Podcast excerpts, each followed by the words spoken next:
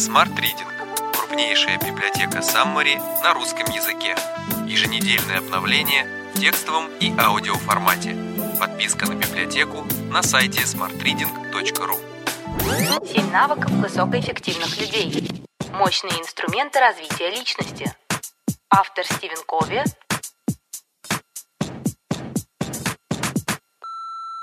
Парадигмы и принципы. Последние 50 лет литература, посвященная достижению успеха, носила поверхностный характер. В ней описывались техники создания имиджа, специальные приемы быстрого действия, своеобразный социальный аспирин и пластырь, которые предлагались для решения острейших проблем. Существуют основополагающие принципы эффективной жизни, и подлинных успеха и счастья можно добиться лишь научившись следовать этим принципам. Семь навыков высокоэффективных людей включают в себя многие из фундаментальных принципов человеческой эффективности.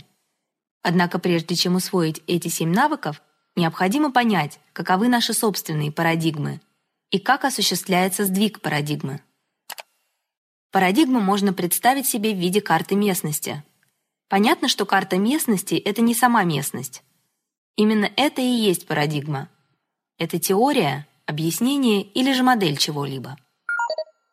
То, как мы воспринимаем определенные вещи, становится источником того, как мы думаем и как мы действуем. Помню мини-сдвиг парадигмы, испытанный мною одним воскресным утром в нью-йоркском метро. Пассажиры спокойно сидели на своих местах. Кто-то читал газету, кто-то думал о чем-то своем, кто-то, прикрыв глаза, отдыхал. Все вокруг было тихо и спокойно. Вдруг в вагон вошел мужчина с детьми. Дети так громко кричали, так безобразничали, что атмосфера в вагоне немедленно изменилась. Мужчина опустился на сиденье рядом со мной и прикрыл глаза, явно не обращая внимания на то, что происходит вокруг. Дети орали, носились зад вперед, чем-то кидались, даже хватались за газеты пассажиров. Это было возмутительно. Однако мужчина, сидевший рядом со мной, ничего не предпринимал. Я почувствовал раздражение. Трудно было поверить, что можно быть настолько бесчувственным, чтобы позволять своим детям хулиганить, никак на это не реагируя и делая вид, словно ничего не происходит. Нетрудно было заметить, что все пассажиры вагона испытывали такое же раздражение. Словом, в конце концов, я повернулся к этому человеку и сказал, как мне казалось, необычайно спокойно и сдержанно: "Сэр, послушайте, ваши дети доставляют беспокойство стольким людям. Не могли бы вы их призвать к порядку?" Человек посмотрел на меня, словно только что очнулся от сна и не понимает, что происходит, и сказал тихо: "Ах, да, вы правы. Наверное, надо что-то сделать". Мы только что из больницы, где час назад умерла их мать. У меня путаются мысли, и, наверное, они тоже не в себе после всего этого. Представляете, что я почувствовал в этот момент? Моя парадигма сдвинулась. Внезапно я увидел все в совсем ином свете, и как следствие стал иначе думать, иначе чувствовать, иначе себя вести. Раздражение как не бывало. Теперь уже не было нужды контролировать свое отношение к этому человеку или свое поведение. Мое сердце было преисполнено глубоким сочувствием. Становится очевидным, что для того, чтобы произвести в жизни относительно небольшие перемены, достаточно заняться собственными установками и поведением. Если же необходимо значительное качественное изменение, тогда придется поработать над вашими основными парадигмами. Семь навыков это не набор отдельных психологических приемов и формул, Находясь в гармонии с естественными законами развития, эта методика предлагает последовательный и интегрированный подход к развитию персональной и межличностной эффективности. Эффективность заключается в равновесии, в том, что я называю R-RS балансом, где R желаемый результат, а RS ресурсы и средства, позволяющие этот результат получать. Навык 1. Будьте проактивны. Каждая из наших карт местности основывается на теории раздражитель-реакция, которая чаще всего ассоциируется с опытами, поставленными Павловым на собаках. Основная идея состоит в том, что мы запрограммированы определенным образом реагировать на тот или иной раздражитель. Однако фундаментальный принцип человеческой природы гласит: Между раздражителем и реакцией у человека остается свобода выбора. Первый и самый важный навык человека, высокоэффективного в любых обстоятельствах, навык проактивности. Оно означает нечто большее, чем просто активность. Оно означает, что мы несем ответственность за свою собственную жизнь. Наше поведение зависит от наших решений, а не от нашего окружения. Способность подчинять импульсивную реакцию своим ценностям составляет сущность проактивной личности. Реактивные люди движимы чувствами, обстоятельствами, условиями и своим окружением. Проактивные люди движимы ценностями, тщательно отобранными и принятыми. На проактивных людей также воздействуют внешние факторы – физические, социальные или психологические. Но их реакция на этот раздражитель сознательное или нет, является выбором, основанным на ценностях. Еще один прекрасный способ определить степень нашей проактивности — это посмотреть, на что мы тратим большую часть своего времени и энергии.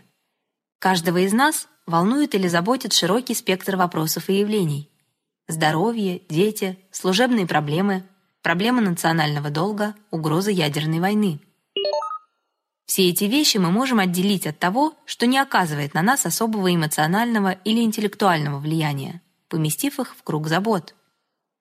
Если мы присмотримся к нашему кругу забот, то увидим, что некоторые из входящих в него вещей мы контролировать не можем, в то время как другие подвластны нашему влиянию.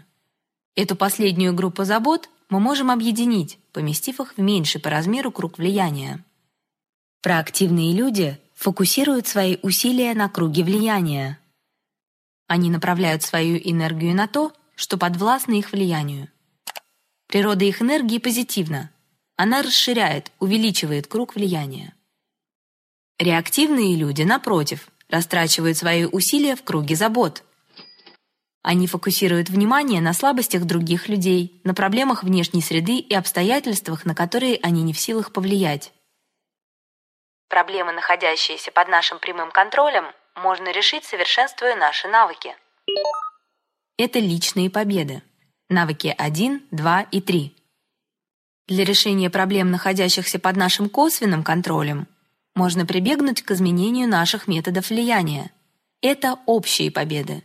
Навыки 4, 5 и 6. Проблемы, находящиеся вне нашего контроля, требуют от нас лишь того, чтобы мы спокойно приняли эти проблемы такими, каковы они есть, и научились жить с ними, даже если это нам не нравится. Необходимо отдельно рассмотреть две вещи из нашего круга забот, которые заслуживают серьезного внимания. Это последствия и ошибки. Несмотря на свободу выбора своих действий, мы не обладаем свободой выбора последствий этих действий. Последствия подчиняются естественному закону, они находятся в круге забот. Мы можем принять решение и встать на пути мчащегося поезда, но мы не можем принять решение относительно того, что произойдет, когда он налетит на нас. Если последствия нашего выбора нас не устраивает, мы называем этот выбор ошибкой. Проактивный подход к ошибке заключается в ее быстром признании, исправлении и извлечении необходимого урока. Такой подход превращает неудачу в успех, Успех – это обратная сторона неудачи. Наибольший вред нам приносят не ошибки, чужие или даже свои собственные, а наша реакция на них. Практическое задание. Выберите какую-нибудь особенно угнетающую вас проблему в своей личной или профессиональной жизни. Определите, к какой категории она относится. К проблемам, находящимся под вашим прямым контролем, под косвенным контролем или вне контроля.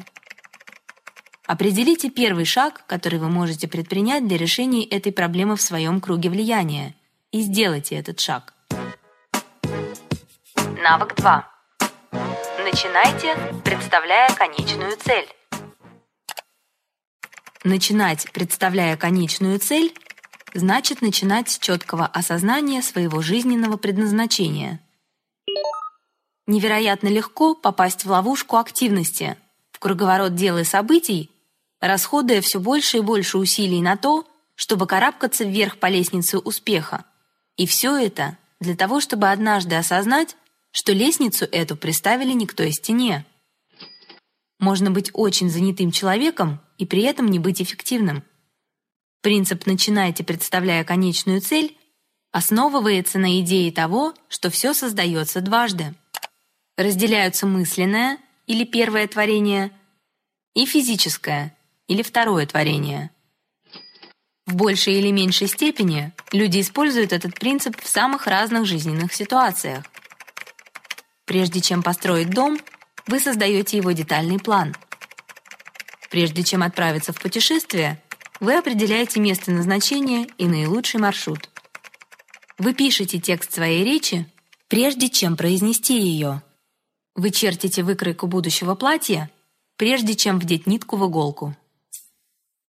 Навык 2 основан на принципах персонального лидерства.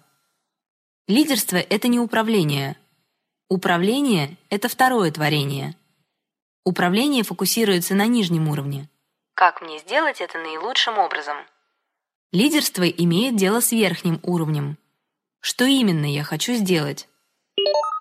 Вы можете быстро понять важное различие между этими двумя понятиями, если представите себе, как группа людей пробирается сквозь джунгли, прокладывая себе путь с помощью мачете. Это производители. Они решают проблему. Они прокладывают дорогу. За их спинами находятся менеджеры, те, кто управляет производителями.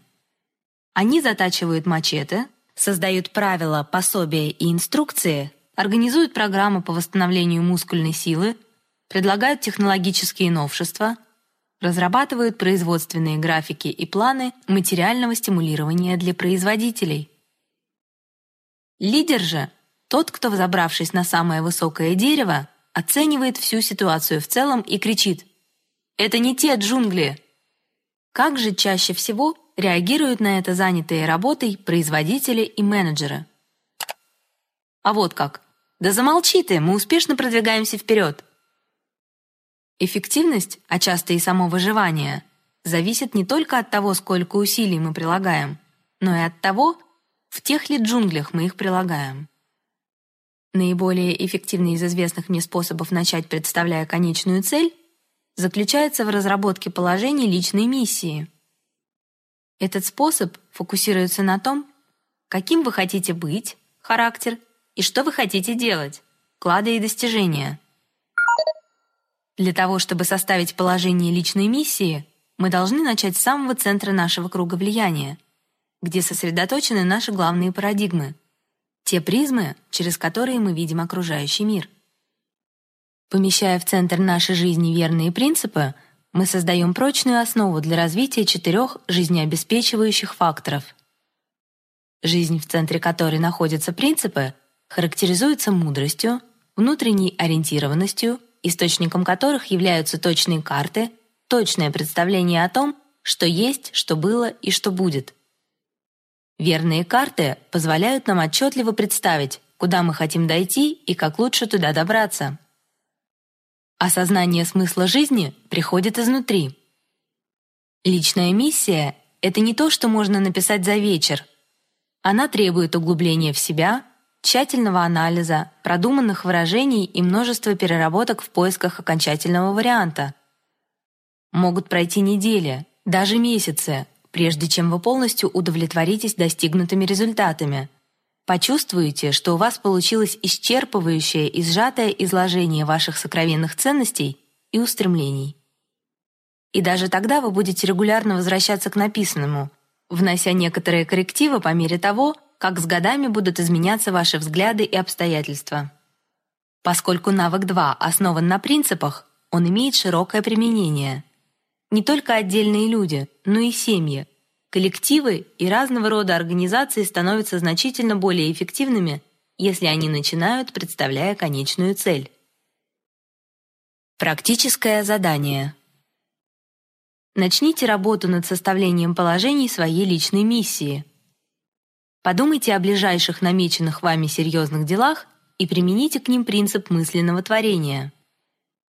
Запишите результаты, которые вам хотелось бы получить, а также шаги, которые к ним приведут. Навык 3. Сначала делайте то, что необходимо делать сначала. Наиболее важные дела никогда не должны подчиняться наименее важным. Гёте. Навык 3 является личным достижением, плодом практической реализации навыков 1 и 2.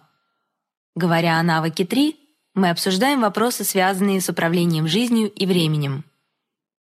Лучшая идея в сфере управления временем может быть передана одной фразой: организуйте свои действия на основе приоритетов. Существует четыре уровня управления временем. Каждый его уровень основывается на предшествующем, давая нам все больше возможностей управлять своей жизнью. Для первой волны или первого уровня управления временем характерны записки и памятки, попытки как-то упорядочить и систематизировать все, что требует от нас затрат времени и сил. Второму уровню соответствует появление календарей и ежедневников. Это отражает попытку смотреть вперед, планировать события и свою деятельность на будущее. Третий уровень является отражением современной ситуации в сфере управления временем. К наследию предыдущих уровней добавляется важная идея расстановки приоритетов, прояснение ценностей и сравнение на этой основе относительной значимости различных дел. Сегодня многие перешли уже на четвертый, совсем иной уровень. Теперь стало понятно, что термин управление временем на самом деле является неверным, поскольку задача заключается не в том, чтобы управлять временем, а в том, чтобы управлять самим собой. Суть четвертого уровня управления временем можно уяснить по матрице управления временем. Ее исходная идея заключается в том, что мы расходуем время одним из четырех способов. Матрица управления временем представляет собой четыре квадрата. Первый квадрат важные срочные дела. Критические ситуации, неотложные проблемы, проекты с горящим сроком. Квадрат 2 важные несрочные дела. Профилактические действия для поддержания ресурсов и средств. Установление связей. Поиск новых возможностей. Планирование. Восстановление сил. Квадрат 3. Неважные срочные дела. Посторонние разговоры и телефонные звонки. Какая-то корреспонденция, какие-то сообщения, некоторые встречи, рутинные дела. Четвертый квадрат. Неважные и несрочные дела. Мелочи, отнимающие время. Корреспонденция, телефонные звонки, праздное времяпрепровождение. Эффективные люди держатся подальше от квадратов 3 и 4 поскольку относящиеся к ним дела, пусть даже и срочные, не являются важными.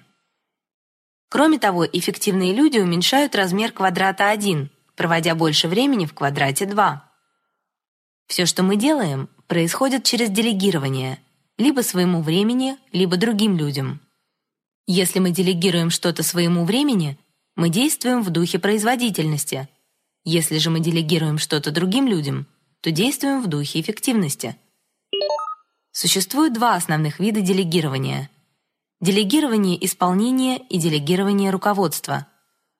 Делегирование исполнения означает: пойдите туда, пойдите сюда, сделайте то, сделайте это и доложите мне, когда все будет сделано. Делегирование руководства сфокусировано на результатах, а не на методах. Право выбора метода при этом предоставляется людям, на которых возлагается ответственность за результаты. Принципы делегирования руководства верны и применимы к любому человеку и к любой ситуации.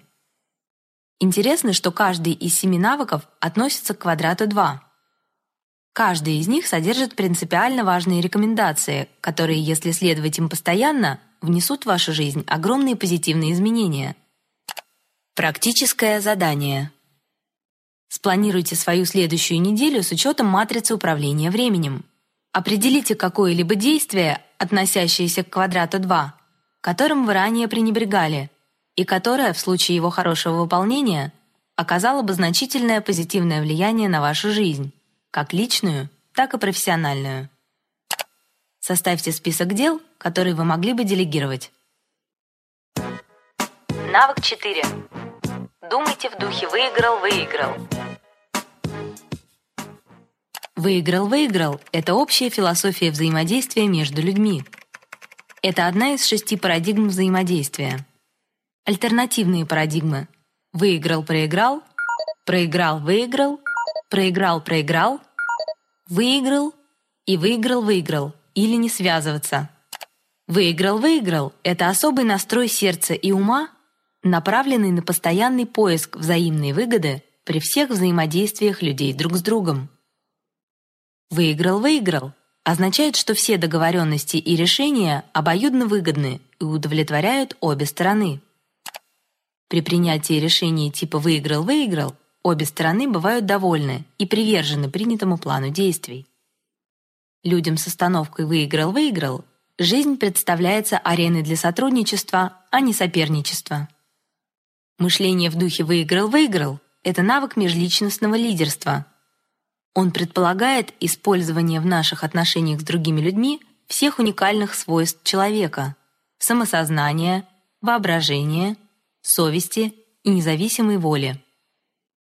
Он включает взаимное обучение, взаимное влияние и взаимную выгоду. Суть подобных переговоров состоит в том, чтобы отделить человека от проблемы, сфокусироваться на интересах, а не на позициях, выработать взаимовыгодные варианты и настаивать на объективных критериях, внешних эталонах или принципах, принятых обеими сторонами. Представьте себе проблему с точки зрения другого человека. Выявите ключевые вопросы и заботы, не позиции, имеющие отношение к проблеме. Определите, какие результаты обеспечат полностью приемлемое решение.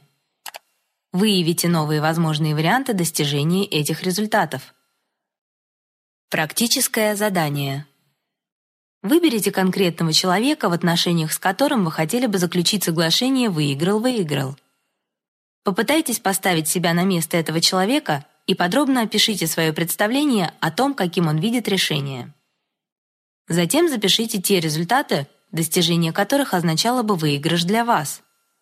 Поинтересуйтесь у партнера, есть ли у него или у нее желание обсуждать проблему до тех пор, пока вы не придете к взаимовыгодному решению. Навык 5. Сначала стремитесь понять, потом быть понятым. Предположим, у вас проблемы со зрением, и вы решили обратиться за помощью к окулисту. Нетерпеливо выслушав ваши жалобы, тот снимает очки и протягивает их вам со словами: "Вот, наденьте. Эти очки я ношу уже лет 10, и мне они здорово помогают. Дома у меня есть запасные. Берите, носите эти. Вы надеваете очки, но видите в них еще хуже. Ужасные очки, восклицаете вы. Ничего в них не вижу. Не может быть, удивляется окулист. Мне они великолепно помогают. Попробуйте еще разок. Да я пытаюсь, отвечаете вы. Все расплывается. Что с вами такое? Постарайтесь настроиться позитивно. Хорошо, но я и позитивно ничего в них не вижу. Ну, дорогой мой, какой же вы неблагодарный, возмущается окулист. И это после всего, что я сделал, чтобы помочь вам. Каковы шансы, что в следующий раз, когда вам вновь потребуется помощь, вы обратитесь к тому же окулисту? Умение общаться самое важное умение в жизни человека. Когда мы не спим, мы почти все время общаемся. Но вот парадокс. Мы тратим годы на то, чтобы научиться читать и писать. Годы на то, чтобы научиться говорить. А как насчет слушания? Какой курс обучения вы прошли, чтобы научиться слушать? Слушать так, чтобы по-настоящему глубоко понимать другого человека и смотреть на вещи с его точки зрения. Принцип «сначала стремитесь понять» связан с глубоким сдвигом парадигмы. Обычно мы стремимся к тому, чтобы в первую очередь поняли нас – Большинство людей слушает не с намерением понять, а с намерением ответить. Они или говорят, или готовятся говорить. Эмпатическое слушание означает гораздо больше, чем регистрацию, отражение или даже понимание произносимых слов. При эмпатическом слушании вы слушаете ушами, но кроме того, и это гораздо важнее, вы слушаете глазами и сердцем. Вы слушаете не только смысл, но и чувства, вы слушаете поведение человека. Поскольку мы слушаем, помня о своем прошлом опыте, опираясь на свою биографию, то реагируем обычно одним из четырех способов. Мы оцениваем, соглашаемся или не соглашаемся. Выпытываем, задаем вопросы, исходя из нашей системы ценностей. Советуем, даем рекомендации, отталкиваясь от нашего личного опыта. Интерпретируем, пытаемся понять характер того или иного человека, объяснить его мотивы и поступки, основываясь на наших собственных мотивах и поступках. Прежде чем поднимать проблему, прежде чем оценивать и советовать, прежде чем излагать свои идеи, постарайтесь понять. Когда мы по-настоящему глубоко понимаем друг друга, мы открываем двери для творческих решений и третьих альтернатив. Различия между нами перестают быть непреодолимыми препятствиями к общению и развитию. Наоборот, они становятся ступенями, ведущими к синергии. Практическое задание. Расскажите об эмпатии кому-либо из своих близких. Сообщите ему или ей, что хотели бы научиться по-настоящему слушать других, и попросите через неделю оценить ваши успехи. Насколько хорошо вам это удалось? Какое влияние это оказало на вашего партнера по общению? Навык 6. Достигайте синергии. Синергия представляет собой деятельность самого высокого порядка, подлинную проверку и проявление всех остальных навыков, соединенных вместе. Высшие проявления синергии возникают тогда, когда мы сталкиваемся с самыми трудными проблемами в жизни и фокусируем на них четыре уникальных свойства человека: мотивацию выиграл-выиграл и навыки эмпатической коммуникации. Результаты этого сродни чуду. Ключом к межличностной синергии является внутриличностная синергия, синергия внутри нас самих. Суть внутриличностной синергии воплощена в принципах первых трех навыков, которые наделяют человека внутренней безопасностью, достаточной для того, чтобы, открывшись, не бояться стать уязвимым. Суть синергии заключается в том, чтобы ценить различия между людьми, различия в менталитете, в эмоциональной сфере и психологические различия. А ключ к тому, чтобы ценить различия, содержится в осознании того, что все люди видят мир не таким, каков он есть, а таким, каковы они сами.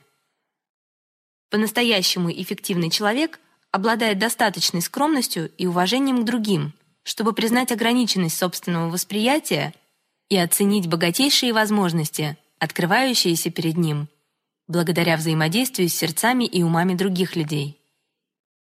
Опираясь только на собственный опыт, мы постоянно испытываем недостаток информации. Синергия действенна. Она является высшим достижением всех предшествующих навыков. Это строительство команды, работа в команде, развитие сплоченности и творческого взаимодействия с другими людьми.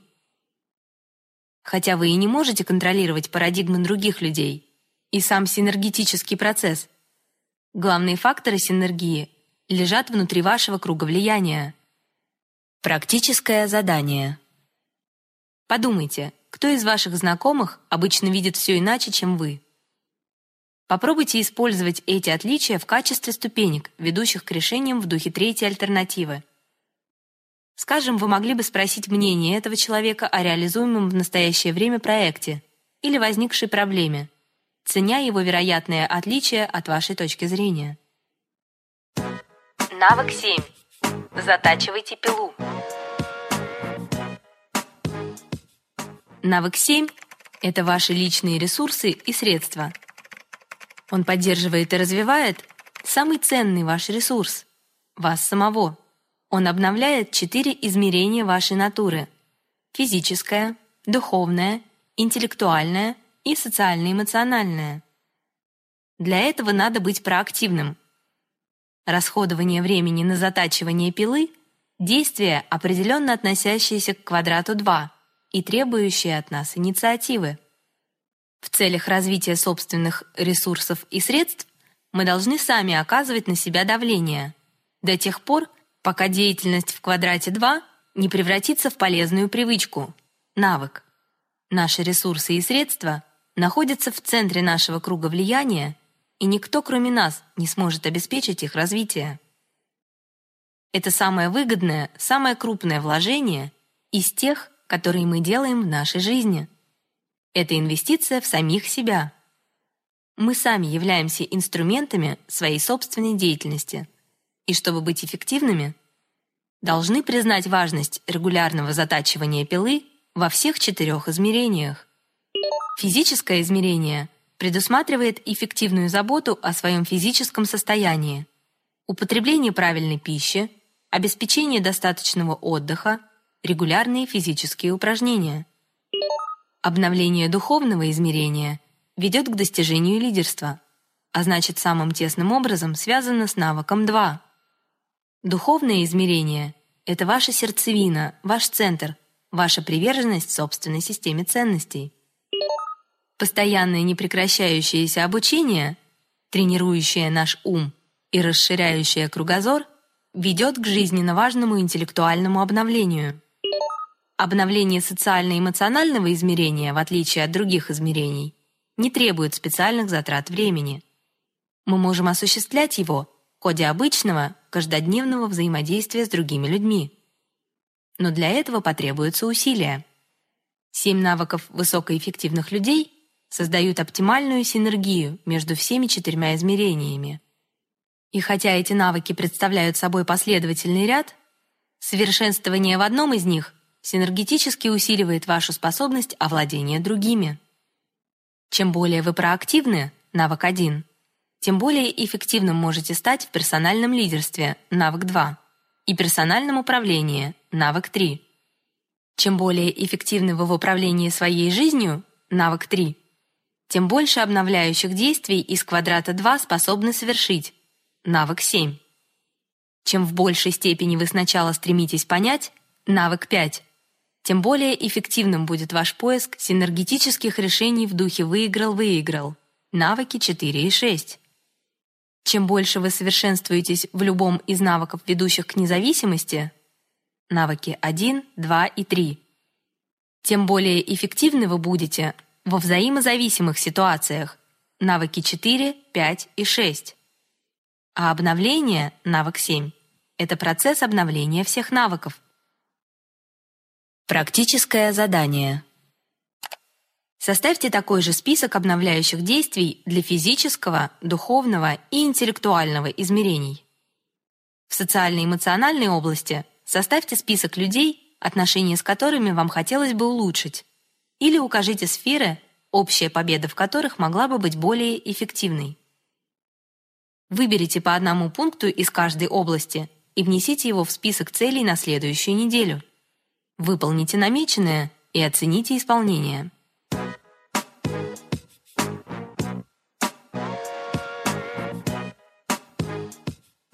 Изнутри наружу. Перемены, действительные, настоящие перемены, происходят изнутри наружу. Они не произойдут, если вы будете обрывать листья, используя приемы из арсенала этики личности, направленные на изменение установки и поведения. Перемены идут от корней, от вашего образа мыслей, от ваших фундаментальных, основополагающих парадигм, определяющих ваш характер и создающих линзу, сквозь которую вы смотрите на мир. Достижение единства с самим собой, с нашими близкими, друзьями и сослуживцами — это самый драгоценный, самый желанный и восхитительный плод семи навыков. Очевидно, что воспитать в высшей степени цельный характер и жить жизнью, наполненной любовью и служением, которые ведут к подлинному единству, дело нелегкое. Это не социальный аспирин или пластырь. И все же это возможно. Все начинается с желания сделать основой своей жизни верные принципы, сломать парадигмы, созданные другими центрами, и вырваться из обманчивого комфорта недостойных нас привычек. Помещая в центр своей жизни верные принципы и поддерживая баланс между действием, ведущим к результату, и развитием своей способности действовать, РРС-баланс, мы обретаем возможность создания эффективной, полезной и счастливой жизни для себя и своих потомков.